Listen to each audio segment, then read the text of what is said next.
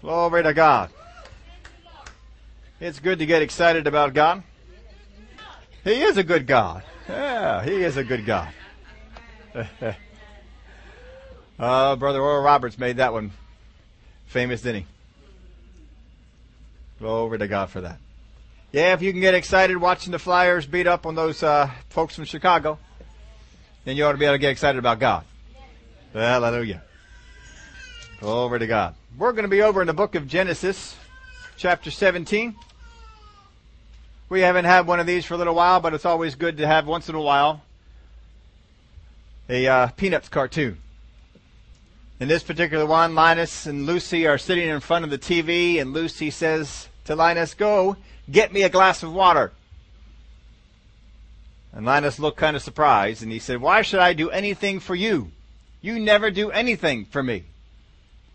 On your 75th birthday, Lucy promised, I'll bake you a cake.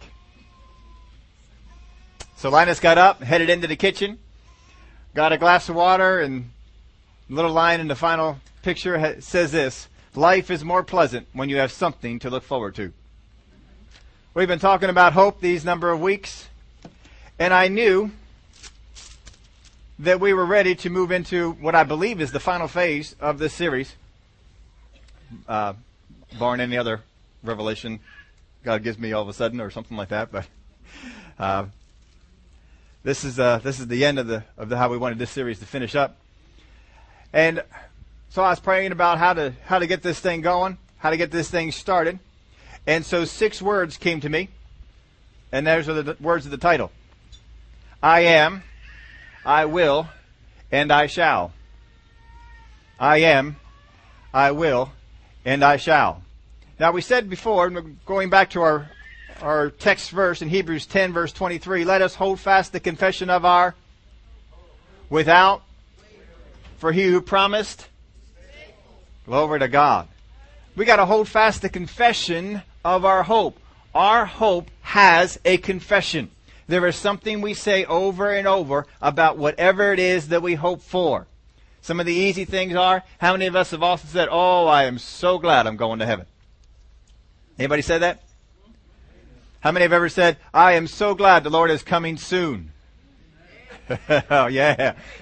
Especially when you're not having such a good day. That's a good one for it, isn't it? Oh, I am so glad the Lord is coming soon. When we hear about some of the things going on in the world, how many of us can say, I am so glad the Lord is coming soon? Isn't that a hope? Is that not a confession of our hope? Our hope has a confession. And the Word of God tells us to hold fast the confession of our hope.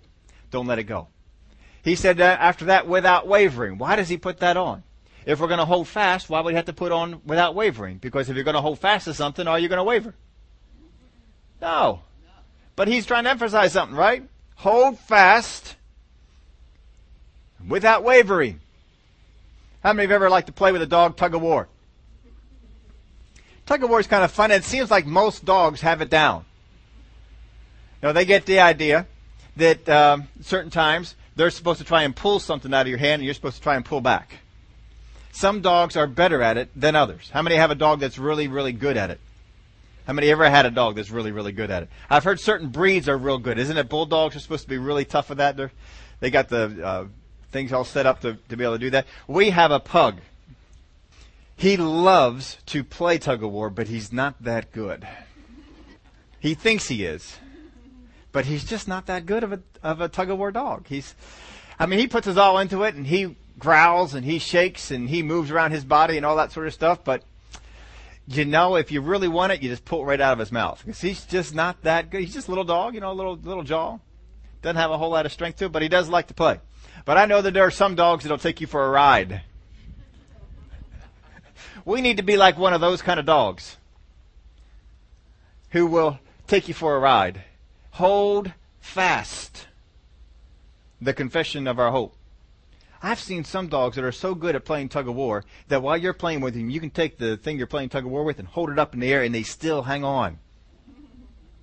And then you can shake it and they'll shake with it, but they still hang on. They even growl a little bit.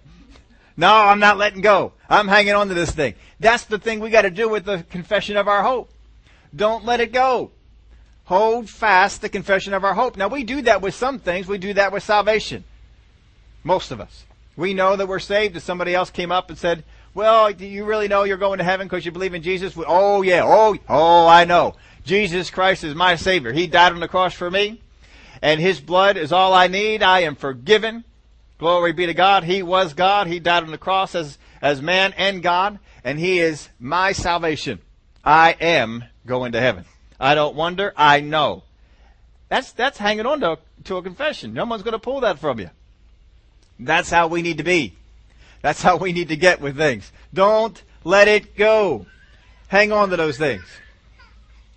Well, as we said here, I am, I will, and I shall. There are things that God has given us. Hope is always a confession of what is future.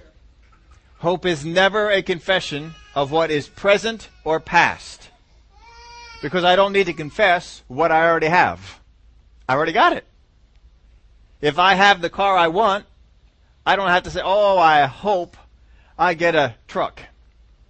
I have one. I don't have to hope for it. I got it. If I go out there and say, oh, I hope I get a truck. I, I thought you had a truck. Yeah, but I, I hope I get one. That just is weird. That's just kind of an odd thing to do. You don't confess a hope that is present. You already have it. Hope is always present. Now, faith can be past, present, and future, but when it's associated with hope, it is always future. Christians sometimes get it confused. We sometimes mix up hope with what is present and past. And the faith that operates on things future is different from the things that operates on things past and present. It's still faith, but it's different. It's like playing basketball by hockey rules. It doesn't work. Brother Hagin used to always tell us about that. He says, sports is sports, right? No, you can't play basketball by hockey rules. Nor can you play hockey by basketball rules. They're all different. That's why some folks like hockey and some people like basketball and some people like football and some, they're, because the roles are different. The game is different. They like different things. Well, God has given us a number of things. And there are those things which are mine, and there's three ways in here. Now you're going to do some writing. You got some blank uh, blank space in there, but I expect you to do some writing in there. I'm going to give you some things, and you write down whatever you want to. You don't want to write anything down? Don't. Doesn't bother me. I have it written down right here. There are those things which are mine by first off covenant. Those things that be, or those things that are already in existence. They exist by covenant. They have been deeded, they have been granted. I put in my outline, you ought to write this in yours. What is present? What is present? I have it. The things that we have been given by covenant are things that we are in possession of now. I have it. The second one is conception. I actually looked up the definition for this, and of course there's about nine different definitions for it, but I pulled out this one. This is the one that I like for it to form a notion or idea of, to imagine. To form a notion or idea of, to imagine. Now this, this is also used for people becoming pregnant. And you know, once you become pregnant with, with a thing, it has to grow, doesn't it? There is conception there. This is what is potential. The covenant is what is present. This is what is potential. This can happen. This can be there this is possible to, to come about. The third is promise. We have covenant, we have conception, and promise. Those things that are yet to come, they are for a future appointed time. They are for things yet to come, for a future appointed time. We have what is present, we have what is potential, and here we have what is promised. Present, potential, and promised. Those are the three things.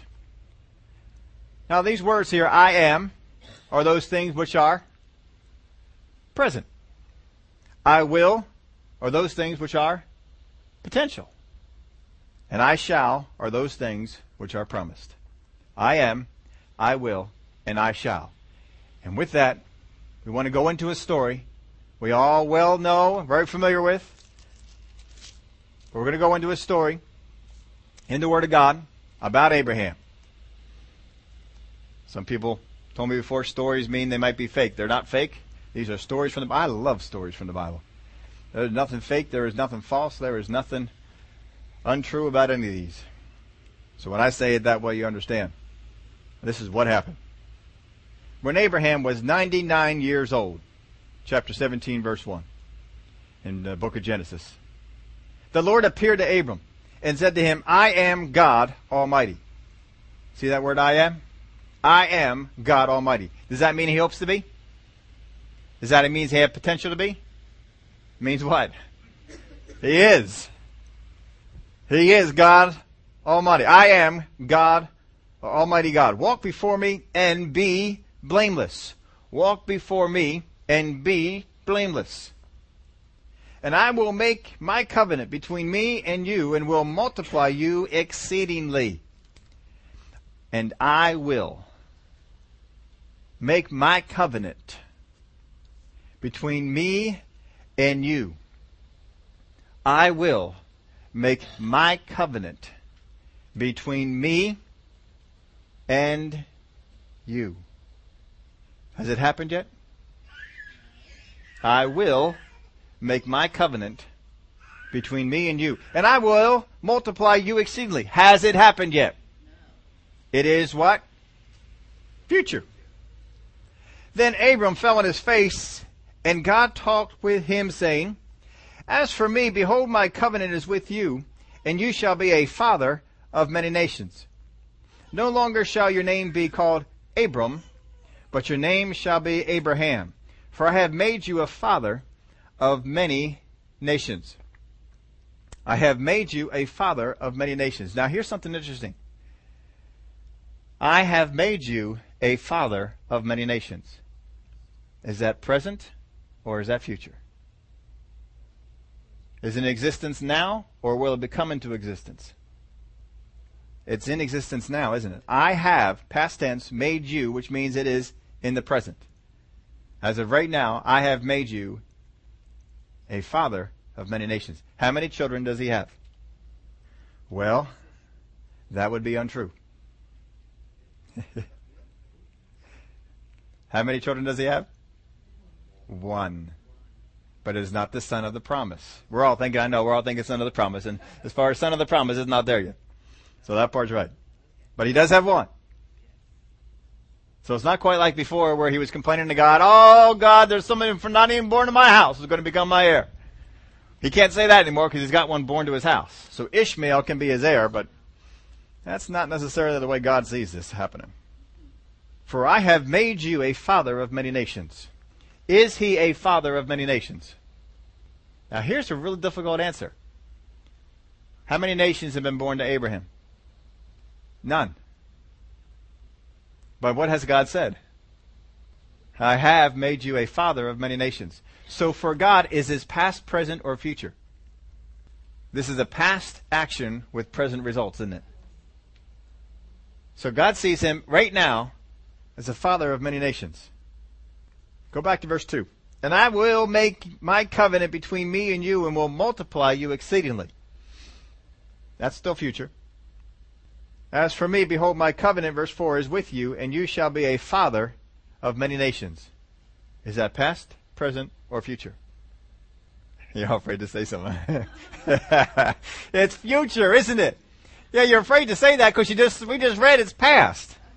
Wait a minute. How is it God says, I have made you a father of many nations, and then in the verse before it says, and you shall be a father of many nations?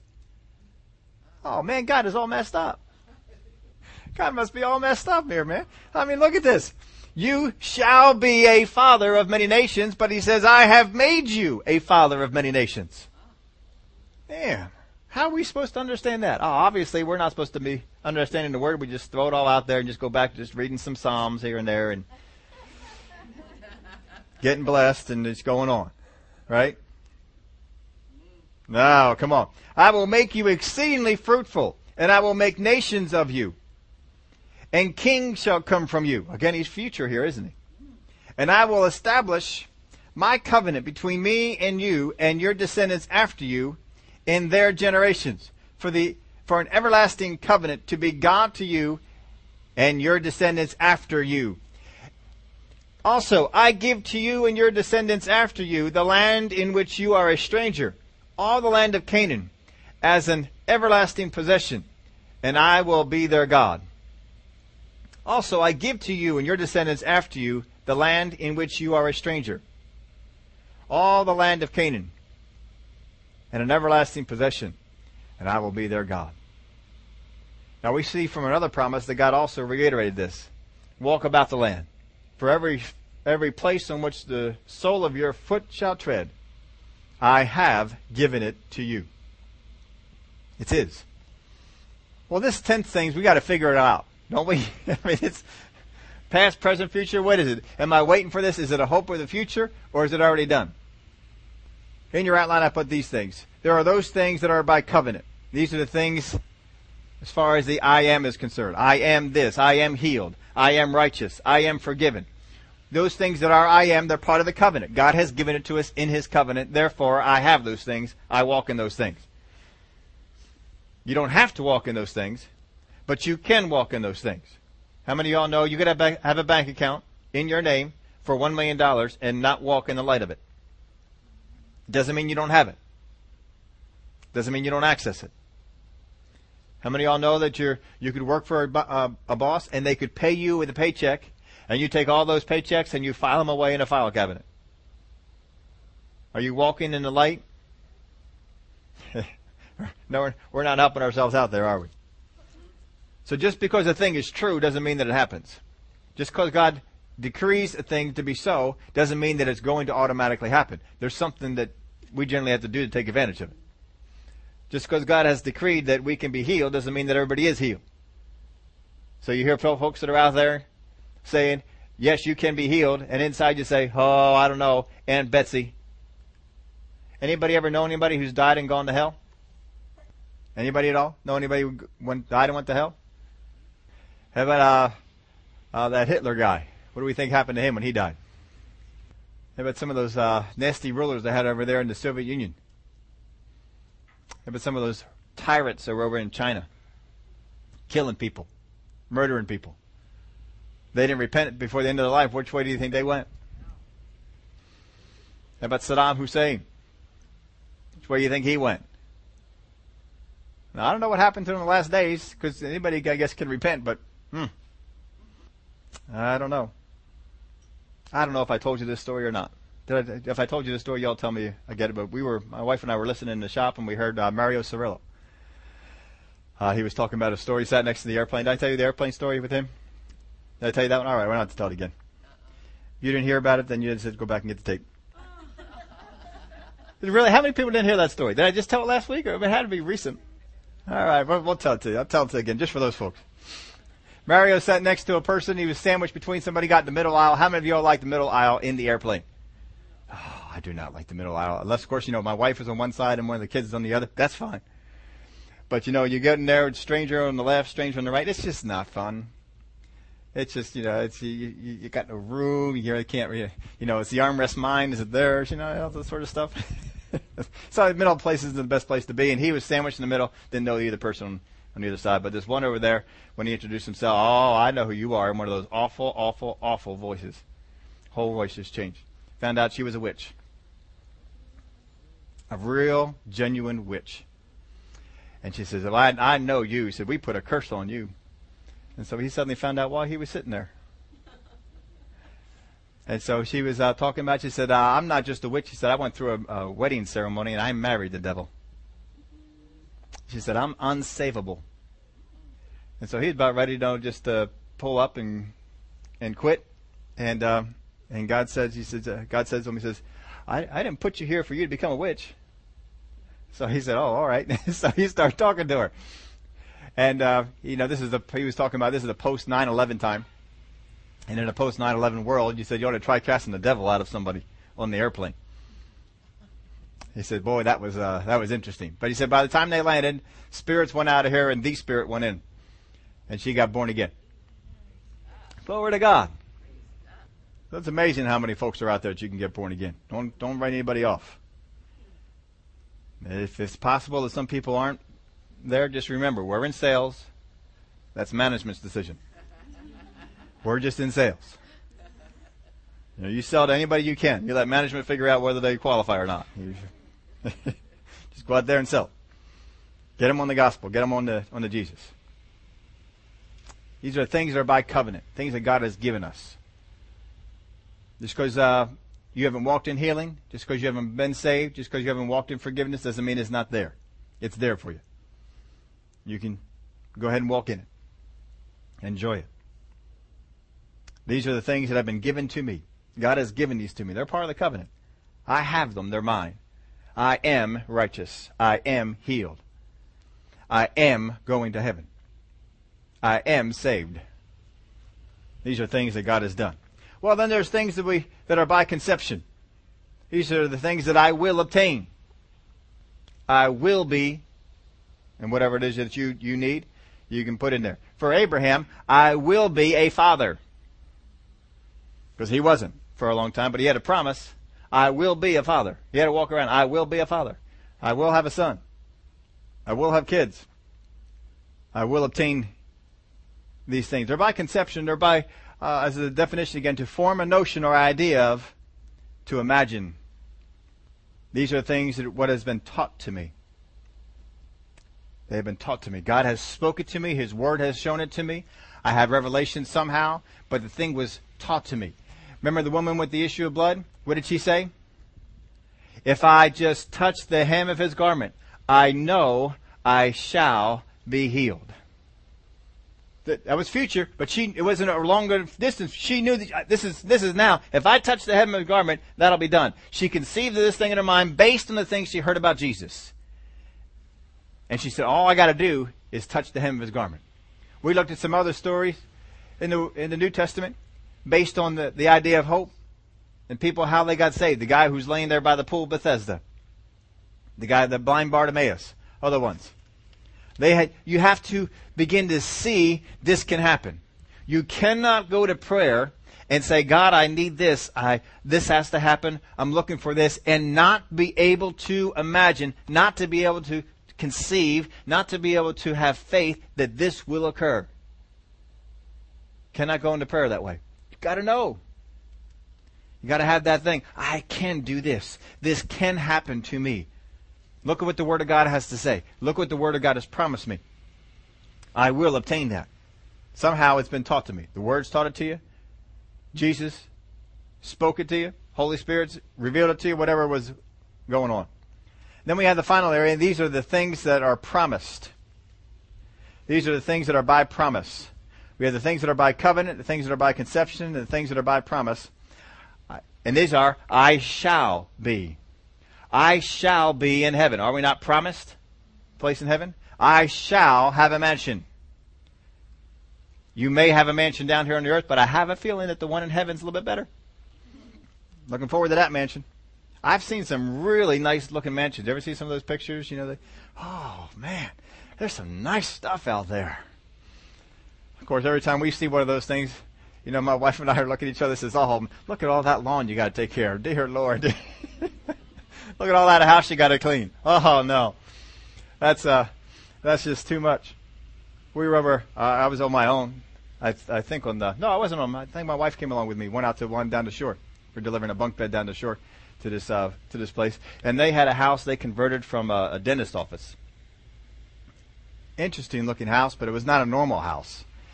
It was a house that went this way and that way and this way and over here and all sorts of all sorts of places and it just uh, it was very cool. I mean, it's definitely a little kid's house.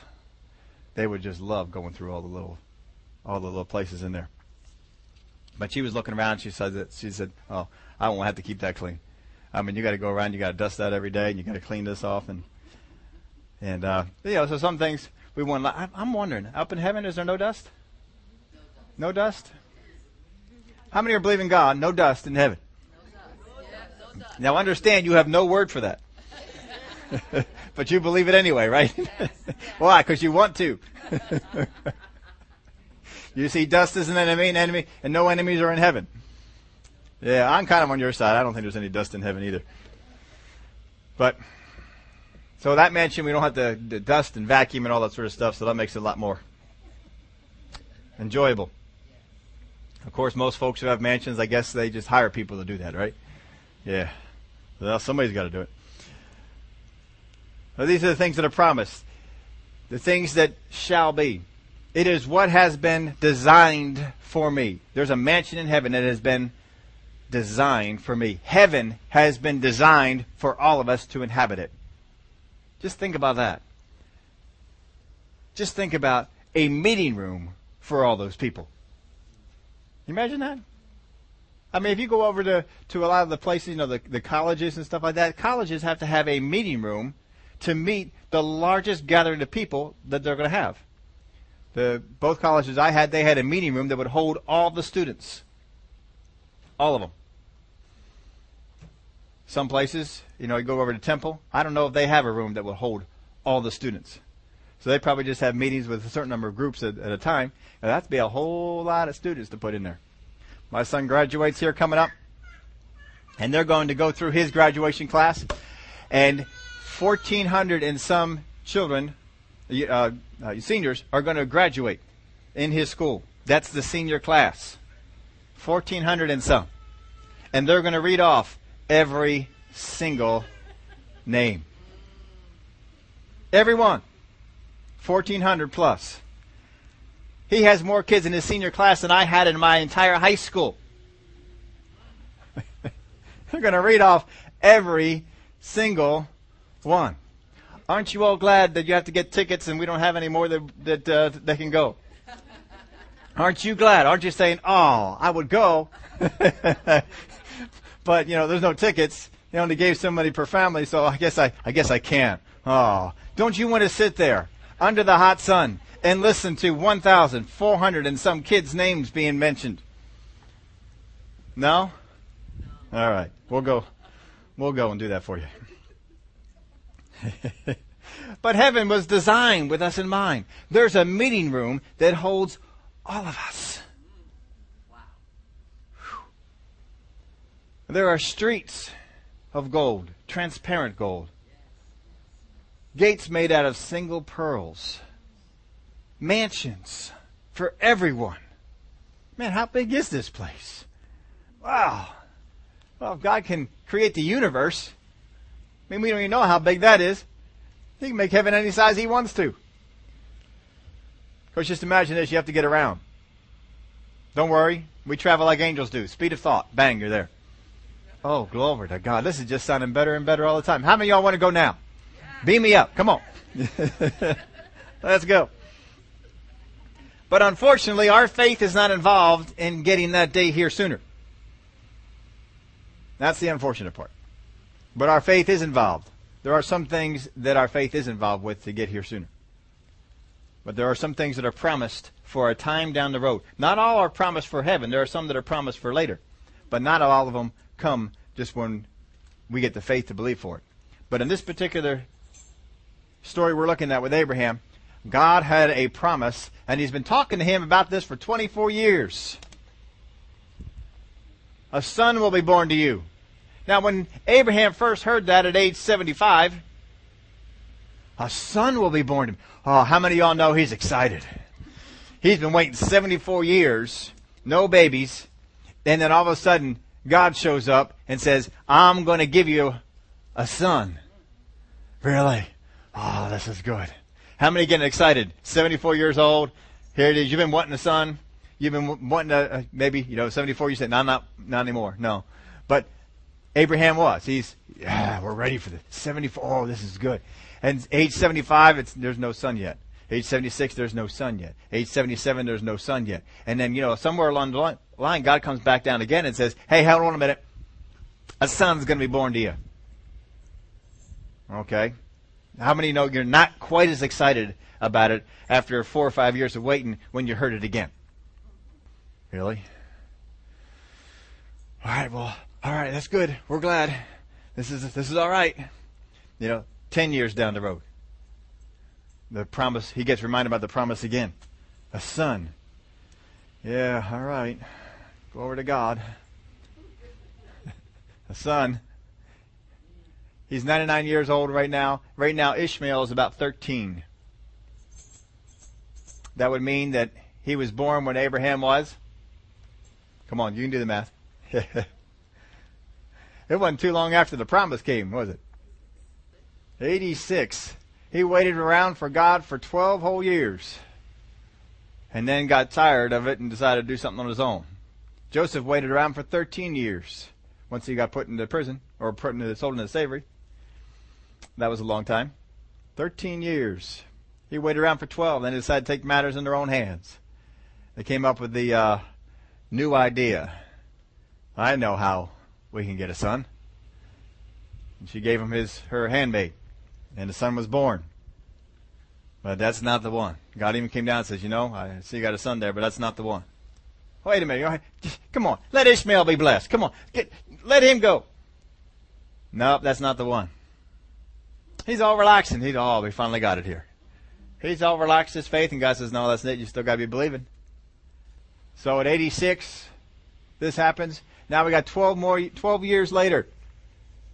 And God still comes on down and says, what? Going to have a son. How would you respond? you would respond just like Abraham did. I have one. uh, let's go on and see what he has to say here. Where do we leave off at? Verse 8? Verse 9 then. And God said to Abraham, As for you, you shall keep my covenant, you and your descendants after you throughout the generations. This is my covenant, which you shall keep between me and you and your descendants after you. Every male child among you shall be circumcised, and you shall circ- shall be circumcised in the flesh of your foreskin, and it shall be a sign of the covenant between me and you. He who is eight days old among you shall be circumcised, every male child in your generations. He who is born in your house or brought with money from the foreigner who is not your descendant. He who is born in your house and he who is born with your money must be circumcised, and my covenant shall be in your flesh for an everlasting covenant. And the uncircumcised male, well, he keeps going on there. Let's go on down to verse 15. Then God said to Abram, As for Sarai your wife, you shall not call her name Sarai, but Sarah shall be her name. And I will bless her and also give you a son by her. Then I will bless her, and she shall be a mother of nations. Kings of peoples shall be from her. Then Abraham fell on his face and Oh, man of faith and power. Waited 12 years, then took matters in his own hands, and then waited another 12 years, and God comes and gives him this word. He's been walking in the light of Ishmael for 12 years, 12, 13 years, and says, Oh, God, come here. I need to, I need to help you out with some things. You don't understand. I'm 99. I'm 99 years old.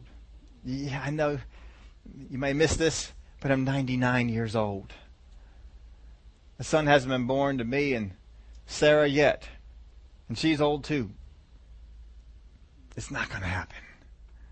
Just, here you go. Let's go on and see what he says. He laughed and he said in his heart, he didn't say it with his mouth apparently, he said it in his heart, Shall a child be born to a man who is 100 years old? And shall Sarah, who is 99 years old, bear a child? He said that in his heart. How many times have we said things in our heart we don't say out loud? No, we're all too spiritual for that, aren't we? Now, when we heard the promise of God, you're healed. Yeah, uh huh. That's why this thing keeps on hurting. But yeah, and we smile. Glory to God. Thank you, Jesus. But what do we say in our heart? It's not happening. Hasn't happened yet. I don't see anything changing. It's not going to happen. I'm going to just keep on going. right? Isn't that what we say? Don't be laughing at Abraham here. You do the same thing. And Abraham said to God, Oh, that Ishmael might live before you. In other words, oh, that you would have the same kind of faith and confidence in Ishmael that I have in him. oh, come on, let's go. Let's get on the Ishmael train. Forget the other one. This one's a good train. Let's get on this one. No, Sarah, your wife shall bear you a son, and you shall call his name Isaac. I will establish my covenant with him for an everlasting covenant and with his descendants after him. As for Ishmael, I have heard you. Behold, I have blessed him, and will make him a fruit, make him fruitful, and will multiply him exceedingly. He shall beget twelve princes, and I will make a great nation. But my covenant I will establish with Isaac, whom Sarah shall bear to you at this set time next year. So just to put you in the, you know, if he comes in June, what time's he coming next year? June. How long does it take for a baby to be born? So you got a, a, a gap there, right? Three months, three month gap. So in other words, Sarah is not pregnant. Because we got a year. Babies don't take a year. They take nine months. So in three months, she's going to get pregnant. But she's not pregnant right now. But my covenant I will establish with Isaac, whom Sarah shall bear to you at this set time next year. Now he left no room for doubt. It's, it's your wife Sarah. It's this time next year. Baby comes from her. This is the name. Then he finished talking with him, and God went up from Abraham. So Abraham took Ishmael, his son, all who were with him, and they all went through the, the thing. It says Abraham, verse 24, was 99 years old when he was circumcised in the flesh of his foreskin, and Ishmael, his son, was 13 years old, and when he was circumcised in the flesh of his foreskin, that very same day Abraham was circumcised, and his son Ishmael, and all the men of his house, born in the house or bought with money from a foreigner, were circumcised with him. All right. We got that established. How many of us are reacting like Abraham? How many of us have reacted like Abraham? Thank God there's still hope for you.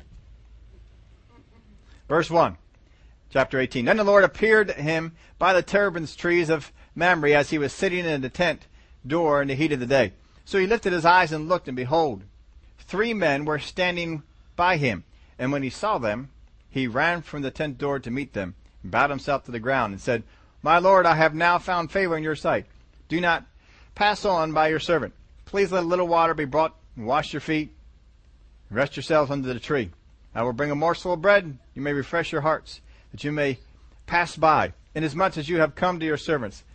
They said, Do as you have said. So they went off and they did all the preparations and so forth, and, and came on down to verse 9.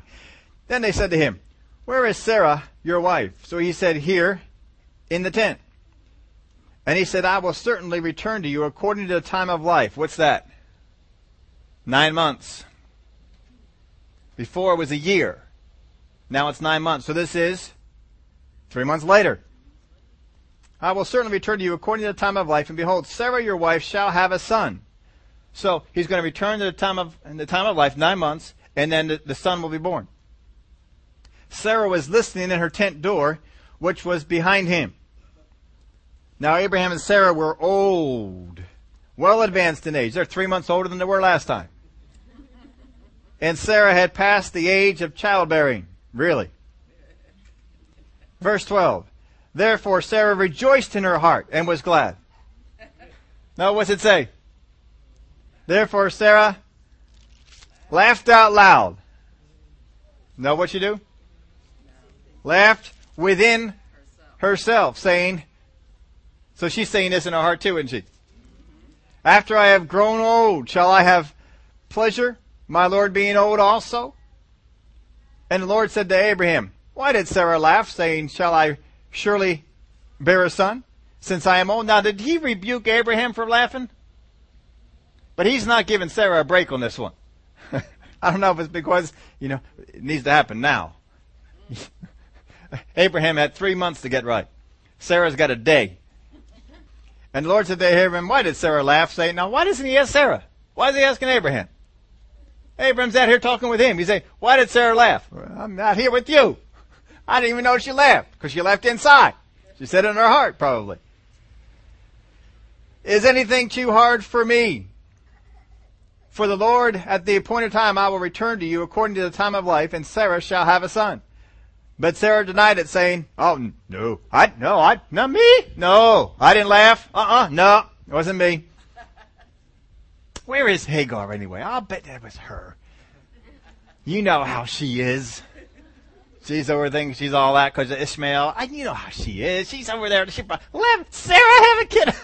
you probably heard Hagar. That's probably what it was. She denied it because she was afraid and said no. But you did laugh.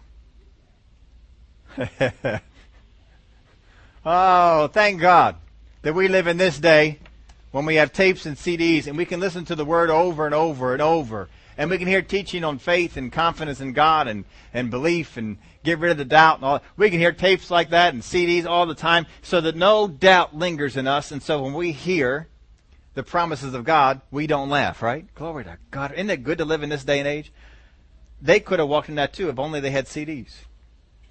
If only they had MP3 players and tape decks. If only they would have had stuff like that. They could have listened to this over and over again. Could you imagine Abraham listening to the promise of God while he's out there tilling the land? Over there working in the land, he's got the you know the headphones on. That would have helped him out, wouldn't it? oh man. Well, we see that Abraham really's got all three of these areas going on. First off, we have the I am part over in verse 5 of chapter 17. Abraham, you are a father of many, for I have made you a father of many nations. What I have been made into or given has continual results. You are a father of many nations. God had already decreed it. To God, it was already so. Now, put this in your own, own spot. How many of you know the Word of God says that by His stripes I am healed? But how many of y'all know there are still times your body isn't quite lining up with that? Sometimes, you know, that headache comes on. Sometimes that cold or flu comes on by. Sometimes that ache or pain is there in the body. Sometimes, you know, it's just not, mm, it's not quite there. But what's the Word of God say? I am, I am healed. I am healed. Glory, I am healed. Now the woman with the issue of blood, was she going around saying, I am healed? What's she saying? I will be healed. Do you know that faith will work whether you say I am healed or whether I will be healed? As long as your confession lines up with your hope. As long as your confession lines up with what you've been given. As long as your faith hangs in there, whether it's faith for the past or faith for the future. You can be like the woman with issue of blood. I know if I do this, I will be healed. You know it. You can be like the uh, nobleman who walked on his way back. Jesus said he's healed. Jesus said he's healed. That means he's healed. That means it's done. That means I can make the trip back. Jesus said he's healed. Jesus said he's healed. You got both of those cases going on. In chapter 17, verses 6 and 7, we have this I will make you exceedingly fruitful. Nations and kings will come from you, and, uh, and I will establish my covenant. But it said that Abraham laughed in his heart, and later on that Sarah laughed. There wasn't a whole lot of faith going on with that particular situation, was it? How many times have we laughed at a thing? How many times have we, you know, we, let's just pick this one. You've been going through a particular healing issue for a long time and you've heard the word of God say, I am healed. I am, I am healed. That's what Jesus, by his stripes, I am healed. He died on the cross for my sins. His blood covers my sins, but on his body was put my sickness, was put my disease. I am healed. And you're going around, I am healed. I am healed. And here comes that pain. Here comes that sickness. Here comes that whatever it is that's coming up. And then somebody comes on up and he says, the word of God says that you're healed. And we smile and we say, Thank you. Appreciate you. Really glad you said that to me. Thank you very much. I needed that word of encouragement inside. We're saying what? you don't know how long I've been going through this. You don't know what I believed for in the past. You don't know what I've said. You don't know what I've done. Aren't we doing that? Come on. Am I the only one that's ever done that? Thank you. Come on. you get any promise from God.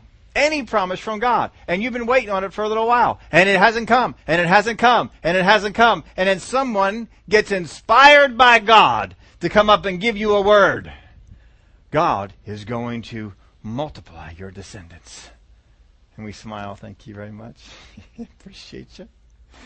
Really appreciate that word. It's real encouraging. Inside we're saying, I'm tired of hearing that. I've heard that for 12 years. That it's coming. It's always coming. I'm tired of it coming. I want it to be here. here. Haven't we done that? Can we not relate to Abraham? When God comes after 13 years of living with the hope that Ishmael is the guy. 13 years. And then here come the angels and Jesus. No, no, no. One coming, one's coming yet. In a year it'll be here. yeah, in a year. yeah. You know how long I've been waiting? Let me count it out for you.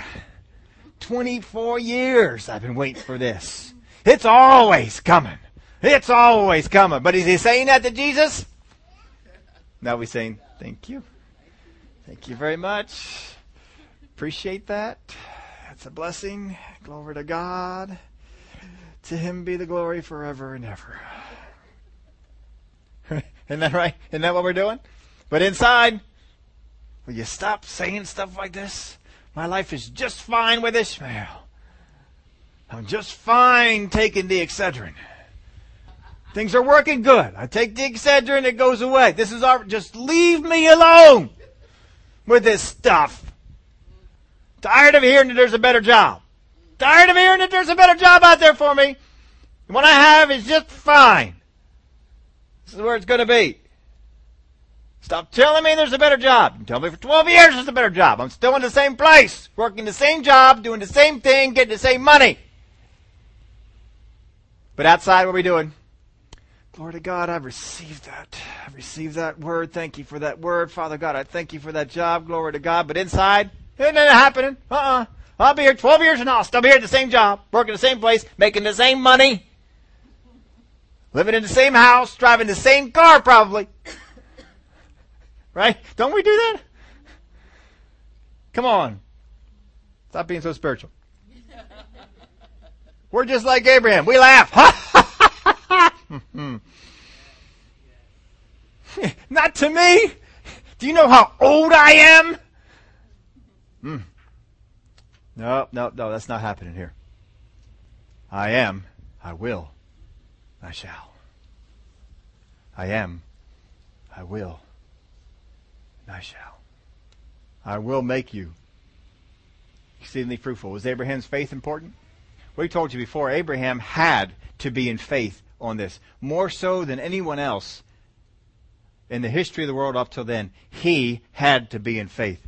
God could not give him a break and say, you know what, you're mostly there. I'll let my compassion make up the rest of it. Because we've looked at the Word of God and how there are three different ways that God does things through faith, through compassion, and through a combination of the two. Don't have time to look into all that now. But we don't gone through that, looked into the Word of God. Three, three ways He can do that. Through faith, through compassion, or through a combination of the two. He'll make up what you lack in faith for compassion. But He cannot do that for Abraham. Because God said in that promise, I'm going to bless all the nations through you. Which means there has to be something very special going on with Him. Very special that will not happen with everyone else. And Abraham must be in faith when this baby is born. Because if there's any doubt, if there's any lack in that area, then the blessing will not come. Because we know, we can't get into it today, but down the road, God's going to say, Abraham, I want you to take your son, your only son. He's not his only son, is he? He's the only one as far as God is concerned, for the promise, for the blessing. I want to take your only son, Isaac, take him out to the mountain, and I want you to sacrifice him to me. So Abraham says, hold on a minute, you know how long I waited for this guy. No, Abraham is in faith, and he says, nope, all right, it's fine. That's uh, Isaac, come on, we're going somewhere. Should I go get Ishmael? Nope, nope, nope, just you. Can I bring the dog? Nope, nope, nope, just need you. Come on. Bring some, get some firewood. All right, what do you need firewood for? You'll see. Bring some rope. What do I need the rope for? You'll see.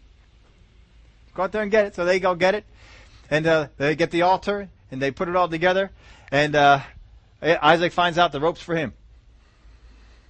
Firewood gets put underneath him. How many of y'all know Isaac's not liking this? But we did a study on Isaac. We found out with Isaac's personality, he, he's a problem child. He just didn't have a whole lot of get up and go or unction. He's just going to lay on back. Say, all right, well, you know, you want to kill me? It's all right. It's all good. Whatever happens. so he gets on down there and and uh, of course, Abraham says that we're heading up. He says, "All right, we know we're going up for the sacrifice. We've got the wood. We got the, uh, all the. Where's the Where's the lamb?" And Abraham says prophetically, God will provide himself a lamb. So they get him up there and he's all ready to kill Isaac. And he got the dagger all the way up there and, and God says, all right, hold on, hold, hold on. We don't need that. No, no, no. I just need to know you were willing to sacrifice your son. That's all.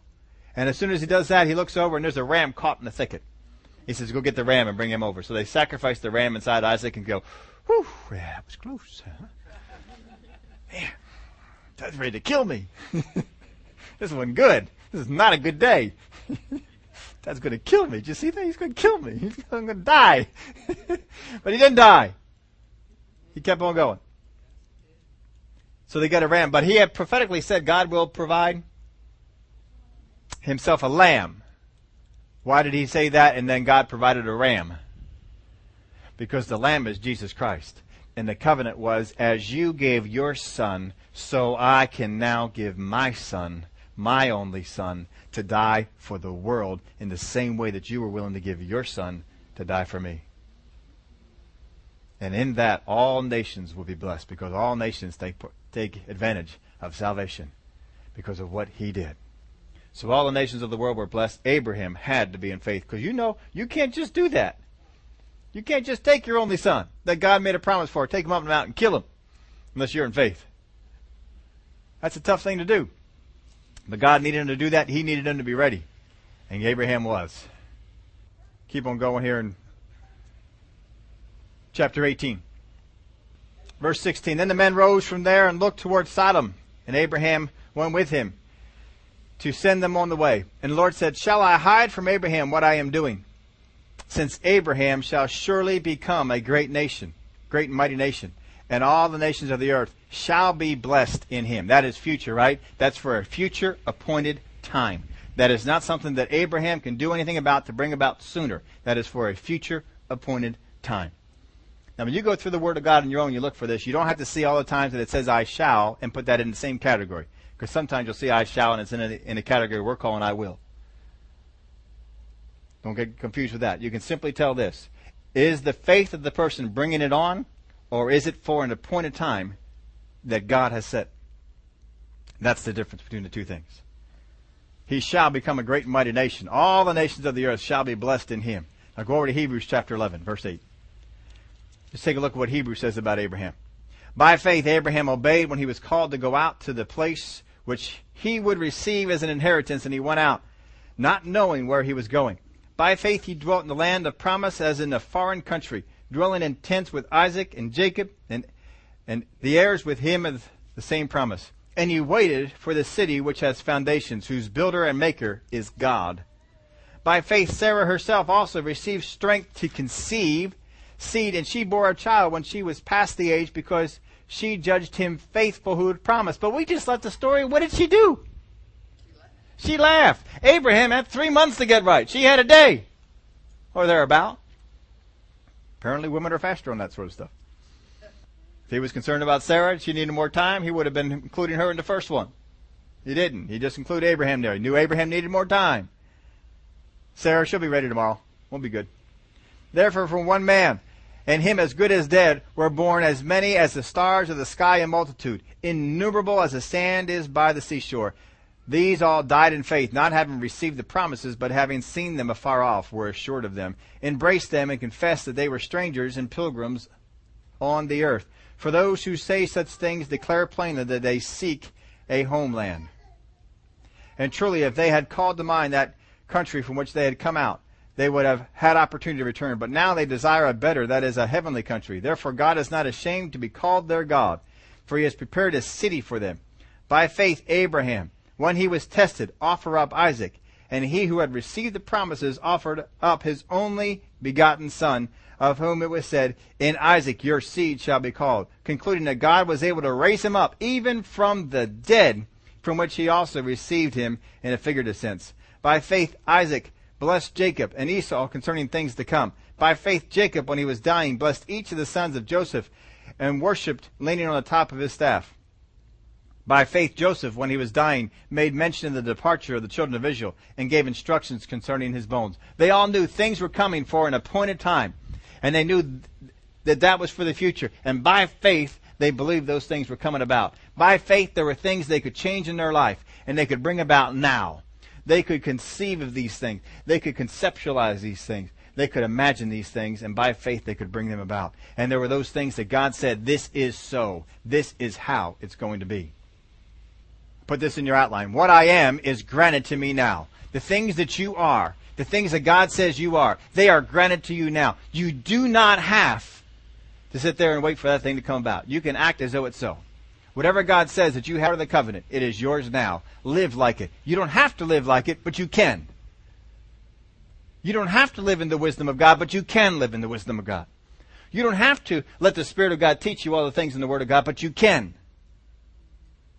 You don't have to live by the righteousness of Jesus Christ, but you can. You don't have to get saved, but you can. It's there. What I will become, or what I will do, is achieved through faith. There is faith involved. That's where your faith is involved the most. There's faith involved in, in taking the things of the covenant and making them yours, but there's a whole lot of faith is involved in taking those things that have been promised to you, those things that God has said, I'll do this, I'll make this about, bring come about. But we get it through faith. And there are those things that what I shall be is something I can see, but wait for its appointed time. There is an appointed time for it, but I can wait for it. I know Jesus Christ is coming for his church. I know it, and I am waiting for that appointed time. I won't get discouraged. I'm not going to give up. No matter how bad this world gets, I'm not going to quit. I'm going to keep on going because I'm going to endure to the end because that's for an appointed time. That's something that shall happen. I know it shall happen. And it's not happening right now. It's coming soon, but I don't know when that is. But there's other things that he said that are mine now. And there's other things that when I get my faith to that point, I believe it, it'll happen in my life now. It's for me. Glory be to God. Glory be to God. There's a little boy who lived in a far away country, or far, well, far out in the country. It was in the late 1800s. And he reached the age of 12, and never in his life had he ever seen a circus. Heard about them, never had seen a real live circus.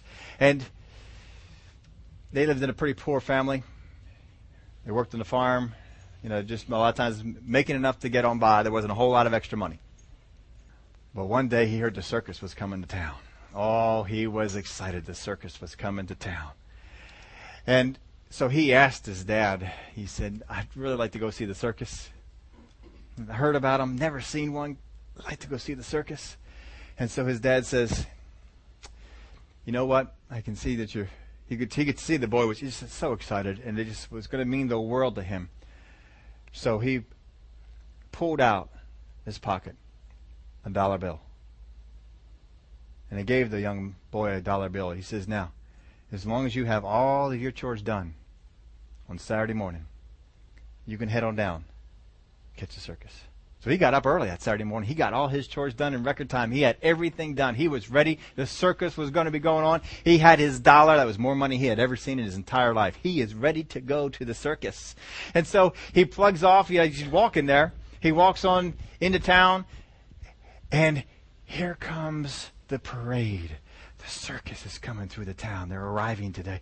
And they parade through the town. And the boy sits there and he looks and he sees the cages and the lions are in the cages and the tigers are in the cages. And they're walking some of the elephants through the streets and he sees an elephant right up close. Oh, this is exciting. And one thing after another part of the circus he's coming on, and he keeps observing them all. All are brand new. Never had seen, just heard, never had seen these things go on. And finally, at the very end of the parade were the clowns, you know, with the hair and the big feet. And they were the end of it. And so as they came on by, the little boy, he reached into his pocket and he pulled out the dollar. And he walked up to one of the clowns and he gave the clown the dollar. And he went on home because he thought that was all there was. He thought the parade was the circus. And he went on home. But what he could have done was gone in to the circus tent and seen all the shows and all the stuff that they would have done. But he never took advantage of that because he didn't know. Don't be like the little boy who missed the circus because he caught the parade. Don't be satisfied just seeing the parade. It may be better than anything you've seen in your life, but there's a whole circus waiting. so much more. When God comes and He promises us things in His Word, don't laugh. Though the thing has held out for 12 years, 13 years, and you haven't seen it, don't laugh. When someone comes and gives you a word and says, I just feel God telling me that He wants you to know you are healed. We don't smile and say, Thank you, Jesus. I received that. Thank you very much. And inside we're saying, Yeah, I've heard that before. I don't really need that right now. We're not, no. We're here with rejoicing. We think of Joseph and how long he waited. We think of Moses and how long he waited. We think of Israel and how long they waited in Egypt until God pulled them out of the land of Egypt and sent them on their way.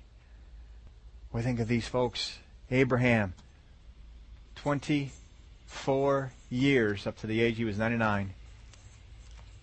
And then God says, in one year, baby. I don't know how many of you are looking forward to a baby at age 99. Of course, they lived a lot longer back then. But I don't know how much I'm looking forward to it. 99, you're going to tell me I'm going to have a baby? No. if I'm going to have a baby at 99, it better be a grandkid. Great grandkid, maybe. Dear Lord. That's if I even want to be here at 99. He says if I'm satisfied at what, 75, I can go, right? Glory to God, I'm on my way. Mm. Don't be satisfied with the parade when you get the whole circus. Just because it's delayed, don't let go of your hope. We need to spend some weeks on this to understand what is it that God has given me that's mine to take advantage of now? What is it that I mix faith with to bring about sooner? And what is it that's out in the future? It's for an appointed time. It is coming. But it's for an appointed time. Those are the three different areas. And hope is involved in the last two. How is hope involved? How is faith involved?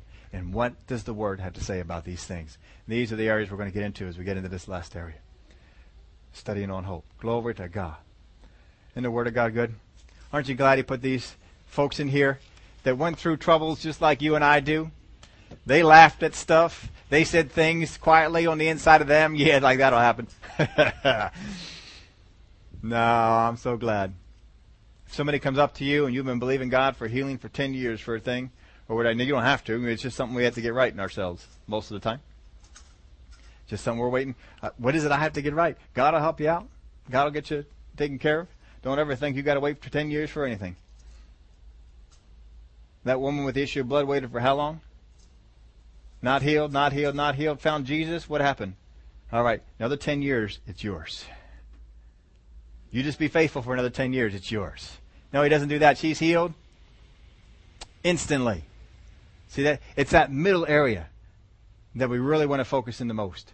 What is it that I have to do with my faith to get that thing to happen now? And not to be such a distant future. Sometimes we take what's in the middle area, the I will area, and we put it in the I shall area It's promised for someday way down in the future. No, it's for me now. It's for me now. It was not God's intention for Abraham to wait 24 years. It was not God's intention. But it took that long to get Abraham ready. If he was ready, God would have given to him a whole lot sooner. He had to get him ready.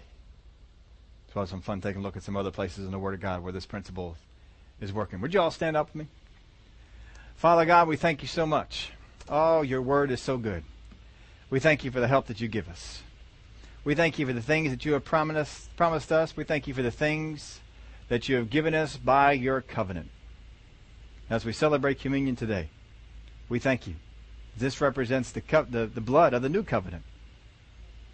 And the advantages of what the covenant has are for us. Hallelujah. Father, we thank you for it. We give you the praise and the glory.